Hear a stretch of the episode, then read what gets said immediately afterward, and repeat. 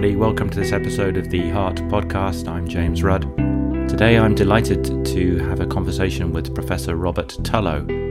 Robert is Professor of Pediatric Cardiology from Bristol in the UK, and he has a deep clinical and research interest in Kawasaki disease. We discuss his recent review published in Heart, which is called The Lifetime Cardiovascular Management of Patients with Previous Kawasaki Disease. This is an illuminating podcast, and this is a, an illness which is becoming increasingly common for reasons we don't understand. And these patients do have special requirements as they transition into adulthood, particularly those with large coronary artery aneurysms. I hope you enjoy the show. I'm delighted to be joined today on the podcast by Professor Robert Tulloh. Uh, Professor Tulloh, could you introduce yourself for the audience? Yes, thank you. I'm Professor Robert Tulloh. I'm a consultant pediatric cardiologist at the Bristol Royal Hospital for Children. Uh, I'm the clinical lead for pediatric cardiology in that area. And one of my main research interests is into children and young adults with Kawasaki disease and the cardiac complications thereof. And Robert, with some esteemed co authors, you've recently written a review uh, which has just been published in Heart all about the lifetime cardiovascular management of patients with Kawasaki disease. Um, for those of us who are adult cardiologists and don't see children, could you tell us a little bit about Kawasaki disease? What kind of illness is it? How common is it? Kawasaki disease is still a relatively uncommon condition, but it's becoming increasingly more common. It is a vasculitis of medium sized blood vessels, uh, which has predilection for the coronary arteries. Uh, if those children are not treated early on, then about a third of them will get coronary artery aneurysms, and hence the interest from a cardiology point of view. The cause is as yet unknown. It's thought to be either an infectious or toxin mediated trigger in patients who are genetically susceptible. We have performed global GWAS studies, and these have shown that abnormalities in the immunoglobulin receptor leads people to be susceptible to in, uh, contact and uh, submission with Kawasaki disease. The diagnosis is made based on the clinical features of a prolonged fever for five days or more, plus some of the associated symptoms which are seen in the vasculitis. And these are red eyes, red or swollen fingers, a red mouth with cracked, dry lips, a non specific rash, and sometimes very large single lymph nodes which are found in the neck. Initial treatment is with uh, immunoglobulin and high dose aspirin, and sometimes with additional anti inflammatory agents such as high dose steroids, methylprednisolone, or even TNF alpha drugs such as infliximab, in order to switch off that inflammatory process. If children are treated early on, within the first few days of their illness, then the risk of coronary artery aneurysms falls significantly to well less than 17%, uh, and is generally quoted to be around 4.5 to 5%. However, we just conducted a UK and Ireland wide survey, and we found that about 17 to 20% of children, despite treatment, are still suffering from coronary artery aneurysms. And part of the reason for this is late diagnosis and late treatment. From a cardiologist's point of view, it's the ongoing consequences of the coronary artery aneurysms that are of particular interest to the adult cardiologist. We have uh, undertaken studies looking at young adults who are presenting with NSTEMI and found that about 4% of these patients will have had coronary artery aneurysms secondary to Kawasaki disease. And because the incidence is roughly doubling in its frequency every 10 years, it's recommended that it's going to be a significant health problem over the next 20 to 30 years. Certainly, some young adults in London have suffered from adverse consequences, and this led to an NHS patient safety alert in 2016, advising people that if patients had suffered from coronary artery aneurysms and they presented with atypical chest pain or some symptoms which would be typical for uh, angina, that this should be taken very seriously. They should be treated early on. And the treatment might be because they've got thrombosis in situ or because they've developed significant stenosis uh, after the aneurysm, which differentiates them from standard coronary artery ectasia. The treatment is rather difficult because In a standard patient, you might be performing uh, coronary artery bypass surgery or stent. However, in the presence of a significant aneurysm, both are reported to be significantly uh, bad for the patient. They have extensive collateralization, and sometimes we find that balloon dilation or uh, even rotational atherectomy are rather better for these patients. So, the, really, the purpose of the paper is to give guidance to adult cardiologists and, of course, pediatric cardiologists for those patients who are presenting who have known coronary artery aneurysms. They then turn up to the emergency department uh, with chest pains or signs of NSTEMI or even STEMI. This should be taken seriously. Uh, both intervention and imaging should be undertaken as a matter of emergency treatment, uh, and hopefully, this will improve the outcome for our patients. And Robert, do we know why the disease is much commoner in Japan and the Far East? It's an interesting question. We don't know yet what the etiology is. Um, a series of studies was performed in the late 90s where a mass spectrometer was taken up over the um, continent and sampled the air in the troposphere. Uh, and they found that when the wind was blowing off the steppes of China onto Japan, there was a huge outbreak of Kawasaki disease. When the wind was blowing the other way, there were many fewer cases. So this raised the possibility of an etiological agent, either a virus or a candida or some toxin, perhaps insecticide, coming off the steppes of China. Uh, and this is the feeling the same has occurred in this country. In our papers, we've shown that much more likely to get Kawasaki disease per head of population if you live in rural areas and close to bodies of water than if you live in the city. Uh, and I think it's clear that something about the Japanese, both the genetics or the trigger factor, is more likely, but the incidence is rising globally. Uh, everywhere in the country, we're seeing many more cases. And is that just over the last, let's restrict this maybe to the UK? The incidence has changed a lot over the last 20 years, you're saying, even within the UK itself? Yes, it has. In fact, we have just uh, undertaken a Freedom of Information study looking at UK admissions with a diagnosis of Kawasaki disease between 2006 and 2019. And we found the incidence has gone up fourfold during that period alone. So it's now the commonest cause of acquired heart disease in the Western world. Wow, that's a stunning statistic, and certainly I wasn't aware of that. Um, and I should say that your review has been endorsed by the Royal College of Paediatrics and Child Health, uh, the Royal College of Physicians, the British Cardiovascular Society, and the Royal College of Emergency Medicine. Um, maybe we can start sort of moving on from the outline that you've painted there of the disease. How do we detect whether children uh, either have or are likely to develop the aneurysms? What kind of imaging do we use? Well, for children, we get fantastic pictures on echocardiography. Uh, it's very easy to see the proximal coronary arteries in children, especially bearing in mind that 80% of the patients with Kawasaki disease are under the age of five when they first present. Uh, the highest risk children are those who are infants, where we get beautiful pictures of their coronaries right throughout the, cardio- the um, coronary tree. So, echocardiography is excellent for the diagnosis and certainly those with a significant aneurysm have proximal dilatation uh, a few millimeters into either the right main or left main coronary artery. Then we find that we get good imaging with CT scan. Uh, we have to use quite a lot of beta blocker metoprolol in small children to get the heart rate down, but we can have very clear imaging for uh, children with CT scan, and the same is true with adults. For more complex imaging, looking at function or perfusion, then we turn to cardiac CMR.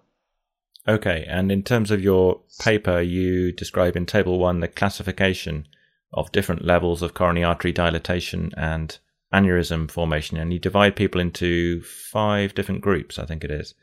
Can you talk a little bit about how those five different groups need to be followed up and, and treated in adulthood? Yes, I think what is very important, uh, we often stress this, that people who do not have coronary artery aneurysms and have never had coronary aneurysms can be discharged and reassured with just general health advice from cardiologists or GPs at point of discharge. As you can imagine, there's clearly a, amount, a large amount of anxiety, uh, but bearing in mind that 80% of, of patients uh, will have never had a coronary artery aneurysm defined as a Z score of more than 2.5 after the age of after six weeks into the illness, so they can be discharged. So the eighty percent will be will be fine long term. Yes. Okay. And then you've got the next group, um, those children with small and medium aneurysms. So Z scores between 2.5 and 10. So these children clearly had an aneurysm. Uh, they are maintained on low dose aspirin and they are followed up in a cardiac clinic with an interest in Kawasaki disease. And we will then study them uh, and follow them infrequently with appropriate stress imaging. So the small aneurysms might have stress imaging every two to five years, but echocardiography still remains the baseline. Those children who've got larger aneurysms within that group would have more complex stress imaging, perhaps echo stress imaging, um, MRI. We're not yet uh, using CT FFR, um, but that might become might become the standard for the future in order to predict significant stenosis. However, the, the most important group are those who've got giant coronary artery aneurysms. This is where a Z score is more than 10, or if you like, the absolute measurements more than 8 millimeters in diameter. Uh, and giant aneurysms are a significant risk to the patient. They've got 30 to 50% lifetime risk of MACE, major adverse coronary event. This might be death or transplantation or bypass surgery. So these, these children and young adults need to be followed very carefully. They have to have formal anticoagulation with warfarin. We're not yet using DOACs in children, but this might become standard of care in the future.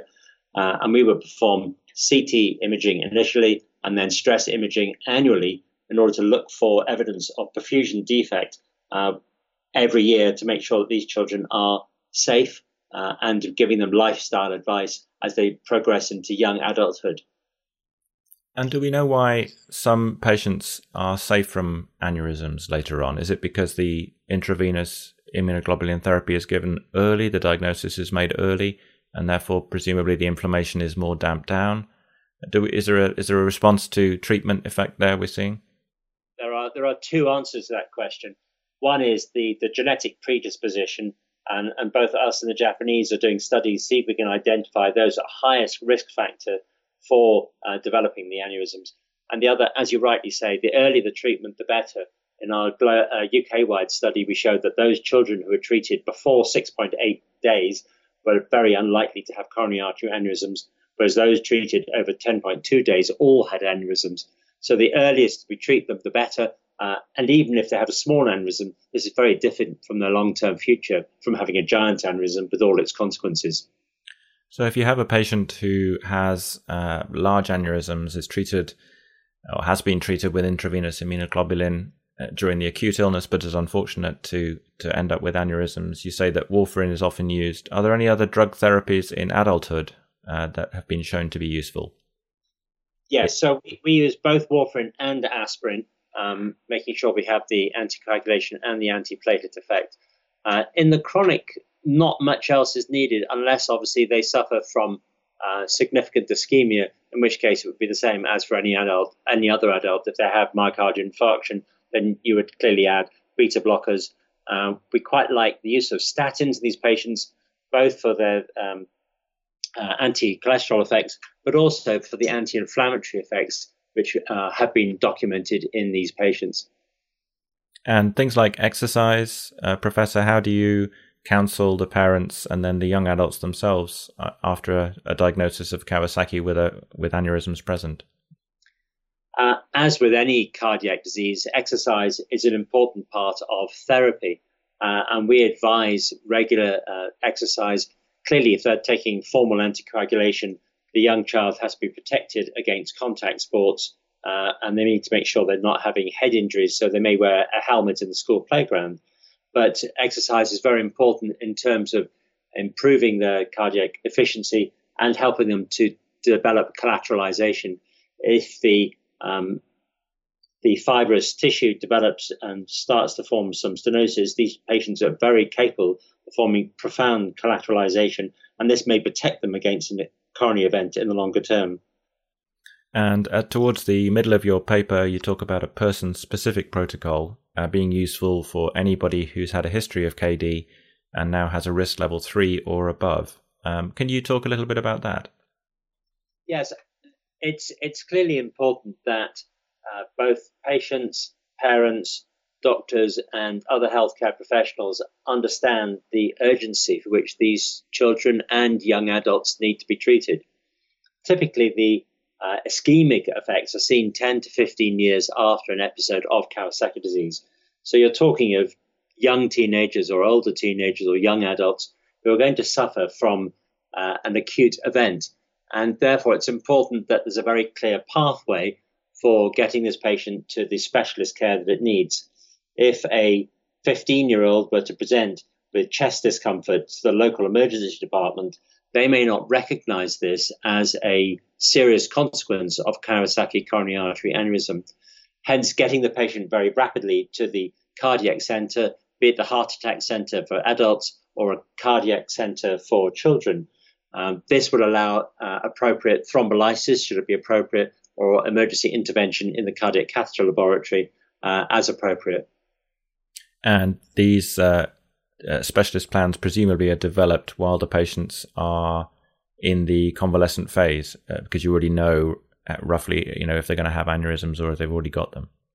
Yes that, that's important. So what we're doing is we're issuing the patients with a guideline so they can present them to the emergency department or to their ambulance service and say this is where we want to be taken. This is the contact number. They have a copy of their ecg which is very helpful. So they turn up into a department a lot of emergency medicine departments will not recognize the normal pediatric ECG and therefore may generate concern unnecessarily. But if there's comparison with the standard ECG, that's helpful. And also, the parents have a copy of the angiograms or the CT scans available. Uh, they take that with them wherever they go. So if they turn up to another department, then it can be used as comparison to the emergency situation. And if bad things do happen in terms of the, the aneurysms and there is either thrombosis or occlusion of the coronary arteries without any collaterals or arrhythmias, for example, is treatment generally similar or does having a large ectatic aneurysmal coronary artery make a difference when you're an interventional doctor? Yes, it, I think it, it does make a big difference. Um, I think thrombolysis is the key. It's usually um, either thrombus in, in situ, which has got worse, or it's been that they've got a stenosis and they've got a thrombosis on top of this. So we are very keen that patients should start thrombolysis very quickly uh, and then proceed immediately to the um, cardiac surgical center and to the catheter lab, where often balloon dilation can be the, the treatment of choice. Uh, it's not really uh, appropriate for them to undergo uh, coronary artery bypass surgery. Be found that we get competitive flow uh, and the uh, the graft, be it vein um, graft, but less so the arterial grafts, can become occluded quite quickly. And in terms of other therapies, you mentioned their transplantation. Does that happen uh, rarely? Uh, hopefully it does, but occasionally uh, that's required, is it? Yes, it is required. We have several cases of children um, who've had um, myocardial ischemia following Kawasaki uh, aneurysm occlusion uh, that have had to progress onto transplantation because of such poor heart function. But luckily, it is very uncommon, but it's something that's clearly devastating for the family and a treatable disease. And in the UK, at least in the stable phase, so, so patients who aren't having any symptoms from their KD, you do talk about specialist regional KD clinics. Are these uh, becoming more widespread and easier to access for patients? I mean, how many are there across the UK? There, are, there aren't many, and part of the point of this is to establish within the um, reference networks both the congenital heart networks for children uh, and the adult cardiac networks to make sure that there's somebody who has an interest in Kawasaki disease. Uh, that, as you rightly say, there are very few. Um, as far as I know, there are only two or three uh, across the south of England. Uh, and we really need to have a few more. One per major cardiac centre would be sensible. So there's somebody who's familiar with the drugs, familiar with the complications, and familiar with the guidelines that we've suggested in this paper. Brilliant. Well, I think that's a, a, really good summary, and hopefully that will educate and prompt people to go and look at your full paper. It's 37 pages. It's a very comprehensive document with uh, many figures and tables explaining how we should navigate through this uh, through this disease, which, as you say, surprisingly is becoming much more common in the UK. Thank you very much.